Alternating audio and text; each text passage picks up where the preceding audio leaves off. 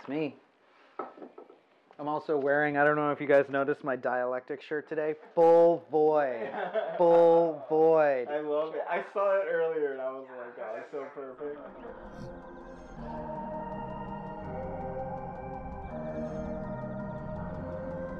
So we didn't expect to be doing this, but this is the beginning of episode 2 on dialectics. Here we are. Jake and Matt have just trapped us in this office. And yeah, they were sitting in their goddamn corners just making us talk all this shit about goddamn dialectics. We're just drinking our water and eating pickles. But yeah, so we're going to get started on this, and all your questions will be answered, I promise. Yes, I promise you will have a determinant, one-sentence answer to what a dialect. Dun, dun, dun, dun. Thank you. So the German idealists to follow Kant. We've got Schelling, we've got Fichte, and then of course Hegel is looming very large right now in this discussion. I'm sure you can all feel we're just about to talk about him. This Hegel's just chilling, just his ghost. Yeah, he's just like... got an arm. And this is who I'm holding right here. This is Hegel. There he is. There he is. In his with his dour expression that he always says. But about Haiti. So Adorno says about this specific period of time we're talking about. He says, quote, "The dialectic must be regarded as Kantian philosophy, which has come to self-consciousness and self-understanding." So we're going to get really into this in the next Kant episode, but Kant doesn't quite bring us there. No. He's a little too unsure of the ground he's treading upon, and he's got other work to do. Yeah. And so the first sort of student of his to come along is Fichte. Yes. And Fichte isn't a true student of Kant, but looked up to Kant. And, you know, I don't know about you and your research of Fichte, but... yeah. Fichte holds a funny place in the development of the dialectic because some people will say that he had nothing to do with the dialectic and never talks about it. He wasn't a dialectician. And you'll also hear other people really refer to him in the Kantian sense where he wasn't a dialectician, he was a synthesizer. He was a synthetician, something like that, which I think kind of holds more true. The little bit that I know, because I've read Schelling, I've read Kant, and I've read Hegel. I have not read Fichte except for little fragments. Same, I have never read anything major by Fichte.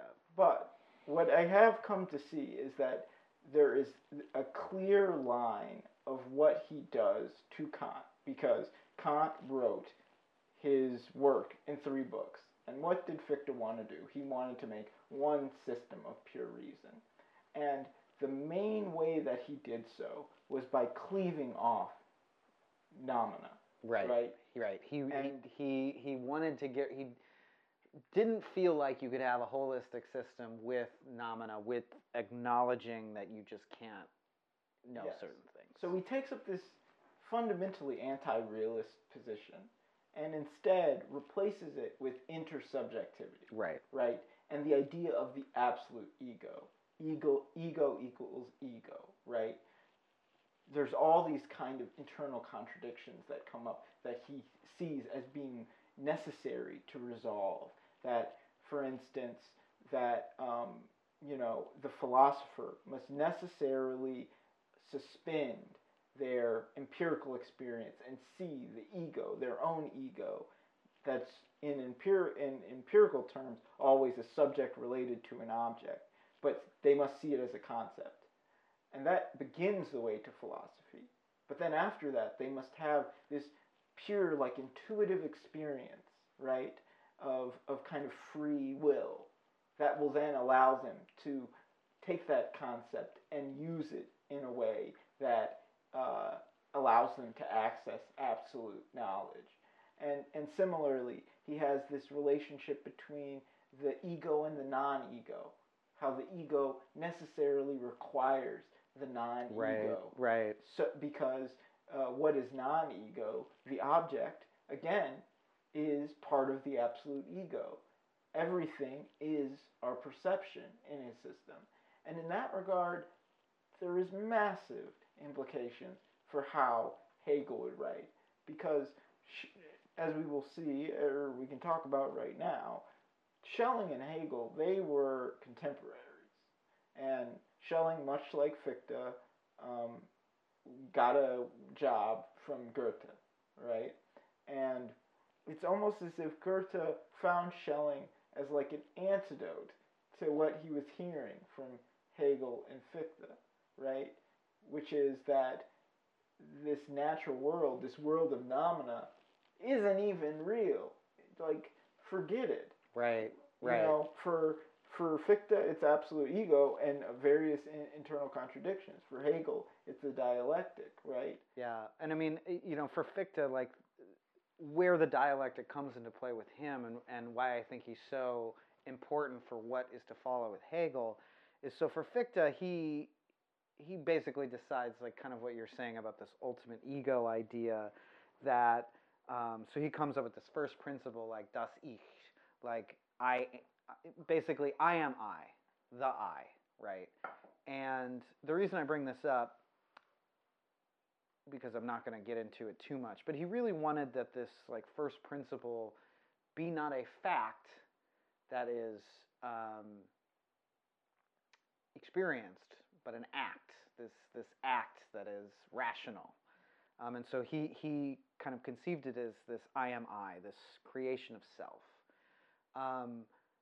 And where the dialectic comes in, as you talk about the non-ego, is that what you have is the sort of extension of Kant's sort of formulation and understanding of this subject-object relationship. And, you know, I think in the heart of the matter, this is often what dialectics is about, is this subject-object relationship, that we can critique the subject, and through doing that, we may learn something about the object, right? Yeah. So through critiquing phenomena, and this is what Kant would say, is that maybe there's a chance to make noumena less, yes, to make the territory that it has less, yes, and that maybe there's a path to learn more about the other. Yes. And so, despite the, like, very strange contradictions and sort of falling from grace that Fichte experiences in his career, I think what he does set up, particularly for Hegel to run with, is this subject-object antinomy. And also, in that subject-object, because what he says is, you can experience an object, but you don't get absolute knowledge of it, right? Right. This idea of partial identity, right? He has this idea where, yeah, we experience an object, oh, I see that cup, but I don't know every aspect of that cup, right? So we're containing with these partial identities, but to reach absolute knowledge, right, we have to go through this process of understanding what is absolute ego, understanding how the cup is part of ourselves, mm-hmm, and in that we find understanding, in this process, and that does hold a closeness to what Hegel was doing. Whereas compared to Schelling, who is more closely thought with Hegel, right? I actually see far less closeness, you know? I see him as far more objective than idealist.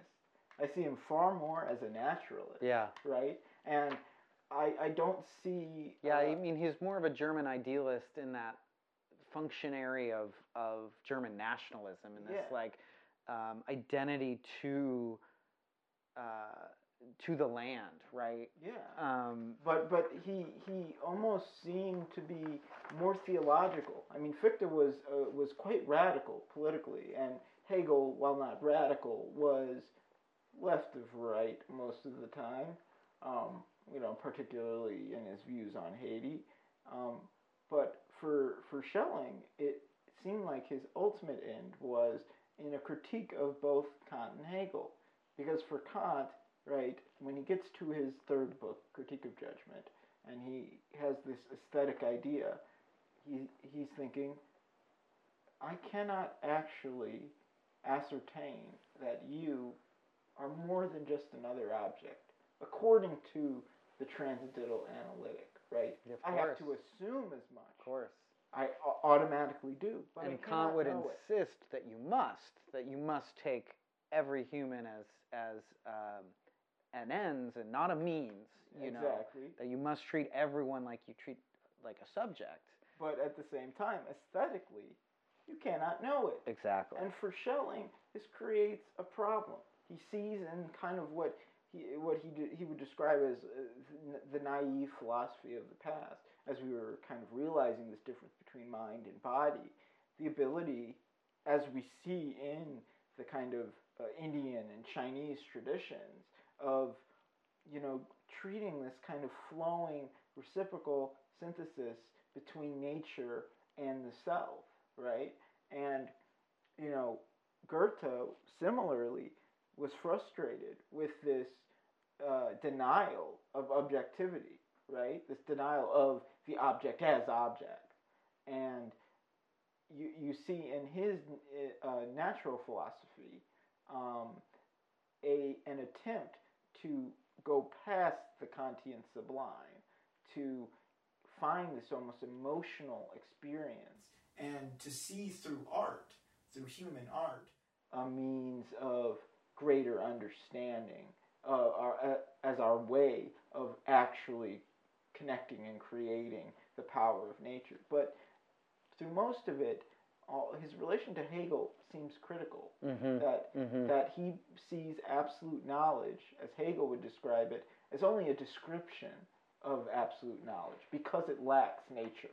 Yeah, and I think actually goes on to sort of help create the myth of Hegel too. I mean, because really the critique that Schelling's bringing, I think, is still pertinent today, and it's pertinent against Kant, that there is this sort of a priori emotional sense that we have that is much more included in, say, the Buddhist or in the Tao, that kind of conception of the world that is still maybe lacking in Hegel. But you can't do it all. Yeah, you can't do it all. And Hegel, as we can get to now, Hegel's task was so immense, and his scope was so immense that, you know, to bring that criticism is necessary, but it doesn't get entirely how drastically he changed dialectics and defined, getting back to where we began, why everyone in art, in theory, etc., throws this word around. You know? Right, definitely. So yeah, let's chomp to the meat of this matter. Do you want to try and just give a really basic conception of Hegel's aims here? Because yeah. I think that's a good place to start. And obviously it's a huge book that we will go into much more in depth later. But it's important enough where maybe we should take a little bit of time and to talk about what he set out to do and then what he did do. Well, I saw a very good description of the basic functions of what they said was the Western dialectic, but really it's the Hegelian dialectic, right? And it's by a guy named Velsvalad Halopnucki. I don't know how to pronounce that. I guarantee you. That's harder than any of the other names that we said. So, you know, anyway, he said that it was 1, the law of development through contradictions; 2, the law of mutual interconnection; 3, the law of transformation of opposites into their own opposites when brought to an extreme; and 4, the law of the spiral form of development of things. And then in Hegel's own distinction, he saw the dialectic as having 3 specific points, right? Number 1 is fixity. Number 2 is the dialectical, or the negatively rational, as he put it.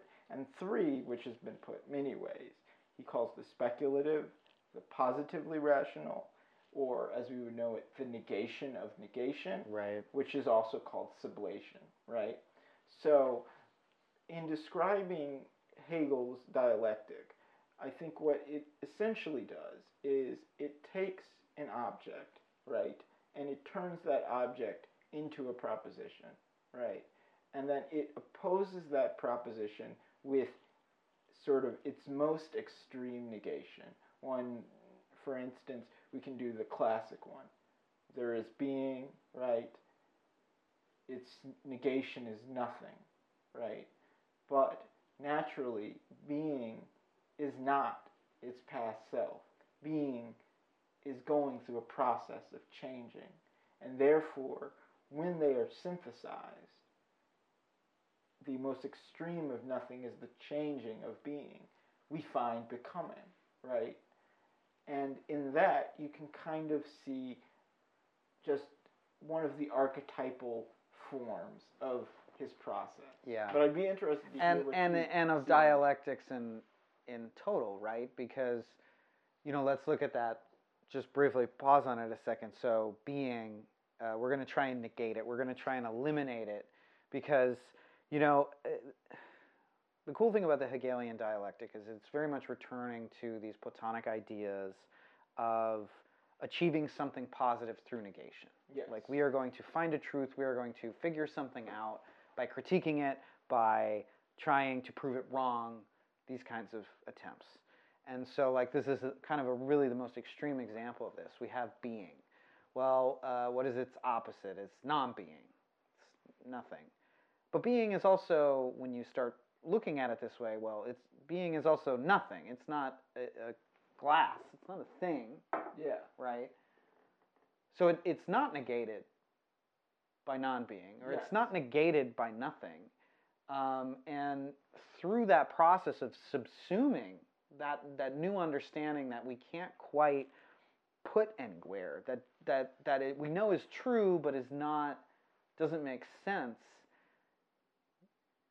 we wind up with becoming, and that okay, if being is actually not a thing, then it's a process, then it's an act, then it's something, and so you of course get this, the entire freeing of sort of Western thought into this more dynamic sphere where existence is not a fixed thing, it is this dynamic thing, it is a process, it is becoming, right? Yeah, and what you define about the formal process is so important about your description of nothing. He is not creating abstractions. These are not supposed to be abstract propositions. Right. But rather, we're supposed to see in pushing them to that extent of abstraction, how they dissolve into one another, right? That, you know, you could easily, as I actually did prior to this, in this quicker description of it, just said, okay, there's being, and then, you know, but being transforms is nothing. But that does not address nothing completely, right? That nothing itself, that being itself is nothing in a sense, and that nothing itself is being in a sense, and that it's a reciprocal relationship.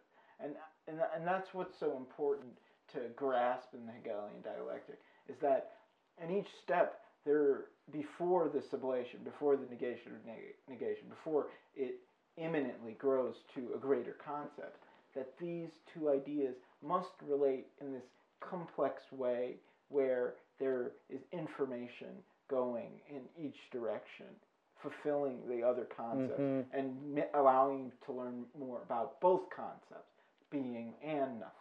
Yeah, yeah, and I mean, that's what, you know, it's like the being and being turning into becoming is this like pivotal point in the history of philosophy, but sometimes its ramifications I think get missed because it's such a cool, like, oh, being into becoming, it feels so freeing and emancipatory, but even eschewing those concepts themselves, the act of dialectics, the process, the goal of it is, you know, almost witnessing the growth and change of a concept to such an extent that it becomes something else, that it becomes different, so that the concept you started with is now a different concept.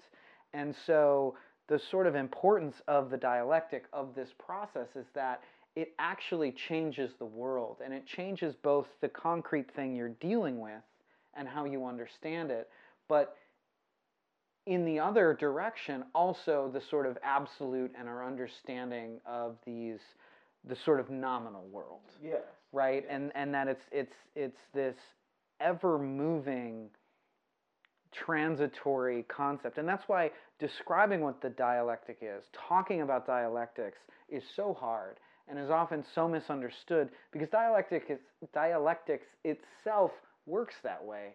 And the more you know about it, the more the concept of that methodology changes and becomes something new. Yes.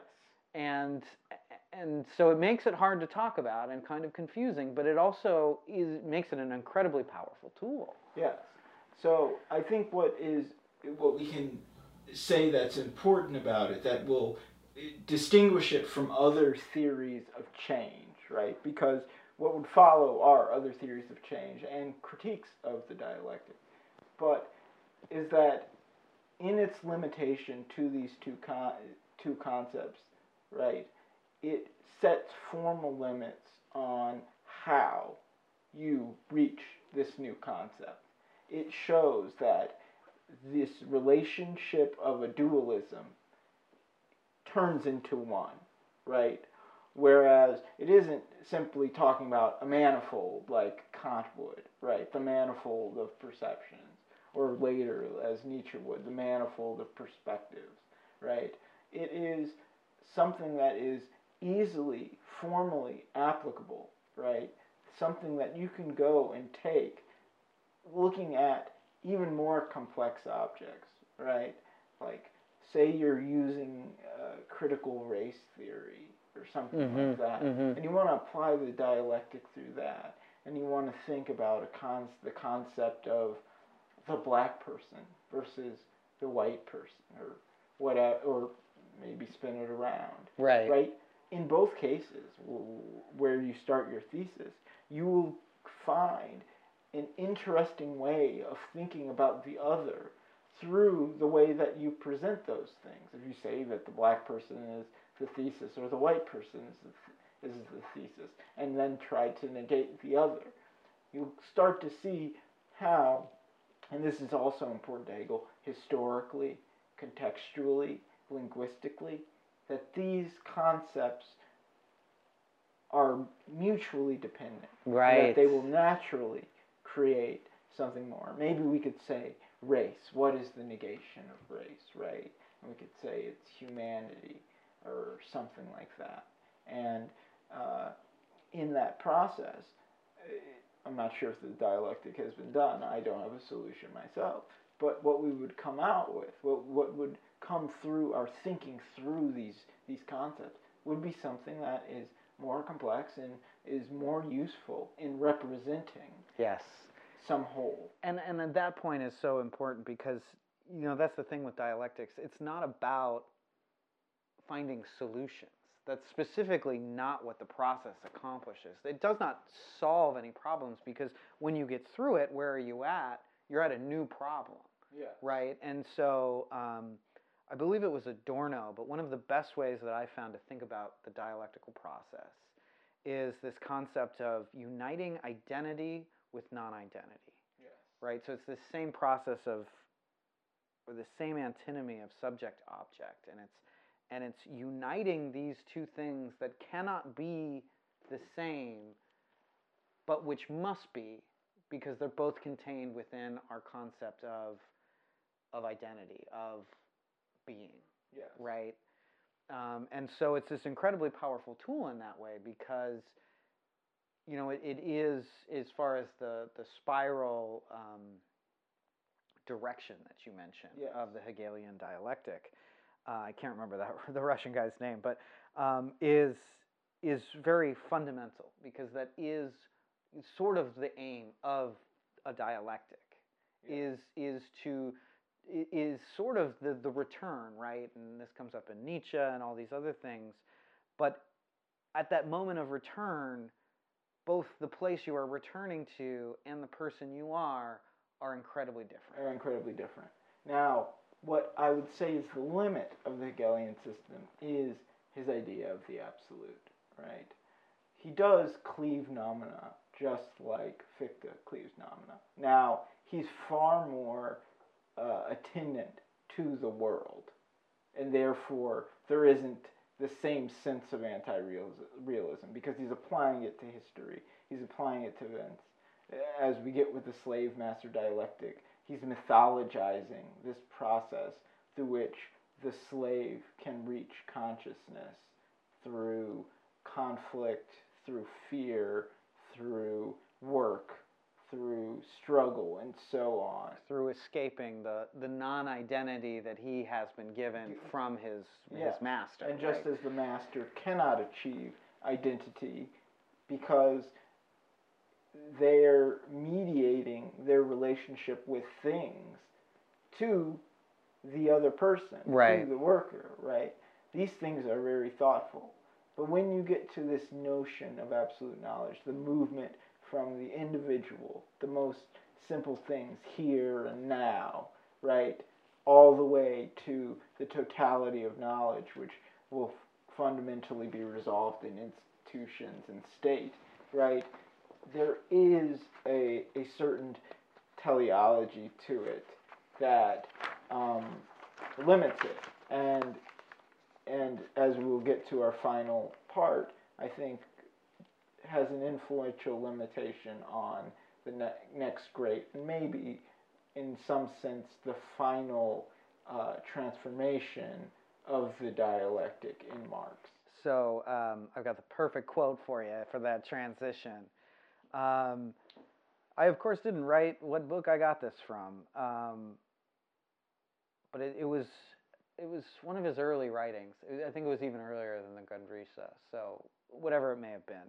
But Karl Marx writes, and again, ding, ding, ding, like probably all you've been waiting for is like, what the heck is dialectical materialism? Well, we're here, so we're going to talk about it.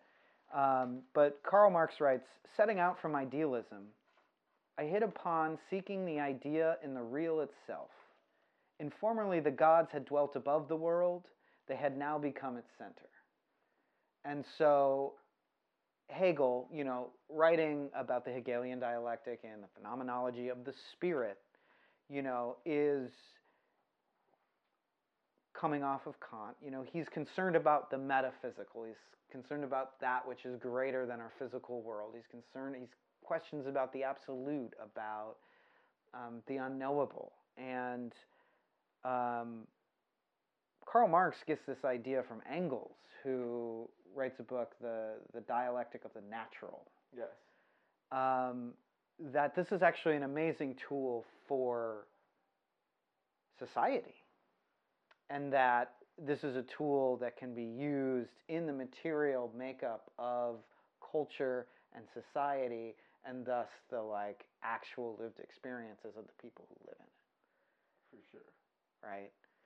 Right? And so this is basically becomes what is called as historical materialism. Yes. There are two aspects to Marx's system. There is historical materialism and dialectical materialism. And I think they can broadly be separated into one is dealing with how the movement of human activity can go towards utopia, right, through this dialectical analysis of history, and it is an ex post facto analysis and therefore open to critique as projection, but in many ways it's so predictive that it resists that critique. Mm-hmm. But on the other hand, at looking at these particular antinomies, these particular contradictions that rise in society through our economy, through our capitalist economy now, that remain unresolved, and that he theorizes through economy can be resolved in communism. So I saw an interesting diagram, right, and it showed kind of the figures, the human figures of his historical dialectic, his historical materialism, and it said the patricians to the plebeians to the feudal lords to the serfs to the bourgeois capitalists to the proletarian workers with revolution, and then to communism, which is ultimately imagined as a utopian form. But where he begins before that is much like this master-slave dialectic, is in observing that there is a central aspect of work in coming to consciousness, and that there's a central aspect of work in the demands of our present, or as his present, and now that is evolved, industrialized society. So he comes up with all of these distinctions, means and ends, mm-hmm. right? Yeah, and he's applying this idea of like the Hegelian dialectic in the actual formulation of the world. So not that things are fated, but this is why revolution enters into his sort of philosophy, is that he's taking a dialectical approach to his society, and there needs to be some method of resolution. Yeah, of subulation, sublation. Yeah. Yes, excuse me, sublation. You know, and what is that going to be? Because the dialectic, and you've got to remember this when talking about Marx, is again, it's not something that is a thing that produces solutions, right? Yes. And so if he's looking at his world, and what he is living in is the start of the liberal world, where, you know, we've got to remember that the ideals of that time period given to us from Locke and, you know, yeah, exactly, all his interlocutors. Hobbes was the guy I was thinking of, thank you, the Leviathan. But is this world in which our subjective lives, that we can create meaning out of our subjective lives, and those subjective experiences are of the highest value, yet living in a world that, much like in a sort of analogous way to like Hegel's master-slave dialectic, is the exact opposite. Yeah, and so that we suffer. Right, and so he's presented with this contradiction of his society, that it is one which we value these things that we actively suppress. And in this sense, that is why Marx's materialist dialectic is often thought of as kind of like this pinnacle point from which now all dialectics kind of spawn, but do not transform, is because he really goes and puts the dialectics through every level. Right. As you pointed out, he's looking at a society and seeing the internal contradictions. But, for instance, he could look at something like the relationship between production and consumption, and he would apply the dialectic to that, right? And I have, like, the examples of his description here, right? Production needs consumption. Production necessitates consumption of raw materials and a need for labor. Production diminishes consumption. Production reduces what is available for consumption. Consumption needs production. Produces objects and sometimes needs of consumption. Consumption diminishes production. Reduces what is available for productive consumption, right?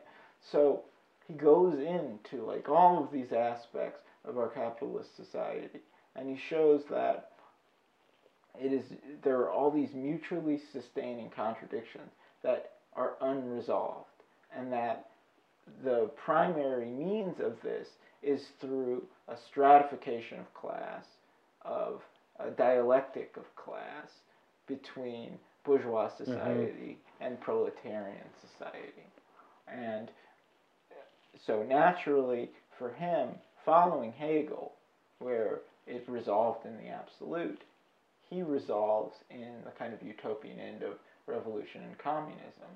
Now, it begs the question against Aristotle's rules, as this dialectic has, you know, flouted Aristotle's rules greatly, if that utopia is possible. We talked about this on the last episode, the NFTs episode, but you know, that teleology, that it is necessary that we find communism, that communism will be utopian, will always be the greatest means of critique against it. Yeah. But it does not actually get to the content of what Marx is talking about. Well, and I mean, that's, I think, the most amazing thing about Marx and his dialectical materialism is that, you know, while there is always this critique, right, you know, so in a nutshell, his dialectical materialism is the contradiction of the bourgeois social relations, which values the individual, versus the capitalist mode of production, which absolutely does not value the individual, or only values the individual in a consumptive way. Yes. His sort of short answer to what that dialectic made for him was that communism is the next phase of human societal development. You know, obviously the biggest critique against him would be like, well, okay, that didn't happen, although it has in certain areas. Yeah. But you cannot read Marx and not see the incredibly numerous ways in which his dialectic has been proven utterly true. Yes. Whether it's the neo-imperialism, whether it's the alienation and loss of and kind of atomization of our personal lives, yes. it compounded exponentially so by the internet and computers, and all these small things, you know. And for me, which actually brings up a greater critique as far as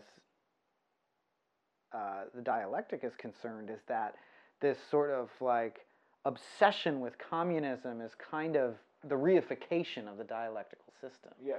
In that, you know, our current society, our current place, could also use a dialectical look at it, and it might lead to something similar, but you know, that as soon as that Karl Marx did his work, we were presented with a new dialectic. Yes. And I feel like we've kind of ossified ourselves on his interpretation. I would agree absolutely, and I think this is a good place to, you know, kind of find our end, because I think as we go on in this series, right, we will meet Hegel and we will meet Marx, mm-hmm. but we will also meet in Nietzsche and in Deleuze, right, the philosophers of difference, right, and in difference there is, now referring back to earlier concept, the positive theory of flux, of change, of transformation, of relations, that does not rely on what could be assumed of Hegel, at least, representation, of formalism, of teleology. Mm-hmm. Right? Conflict. Yes. Yes, the strict contradiction of things, right? In the regards of the two aforementioned thinkers, contradiction doesn't really exist, right? All that exists is complexity, right? And so I think what we can learn about the dialectic is that there isn't a right or wrong to the dialectic, as I think you have been pointing out for the latter part of this conversation, but rather that the dialectic is a tool, and it is a tool applied in better or worse ways, in more interesting or more hypostatized mm-hmm. ways, mm-hmm. as Kant would say, and that in our present, as we are grasping with the apparent flaws of our economic system, of the failures of capitalism, that we should be open to all of the methods, and that dialectics in its new form, and even going back, right, reading Indian dialectical ideas, reading Muslim ideas on dialectics, could give us a way of trying to grasp the dynamism of society and to find a better way to resolve the contradictions. And then at the same time, that we should not be limited to writers of the 19th century. Mm-hmm. That we can also not feel that the dialectic is what is it, a $4 word, or when I forget the phrase, but $10 word, whatever, I guess I'd only buy it for $4 on the free market. But that, you know, that it isn't just something that represents complex thought, but it's actually something you use and do something with, and that you can create good or resolve a problem or find a truth in it.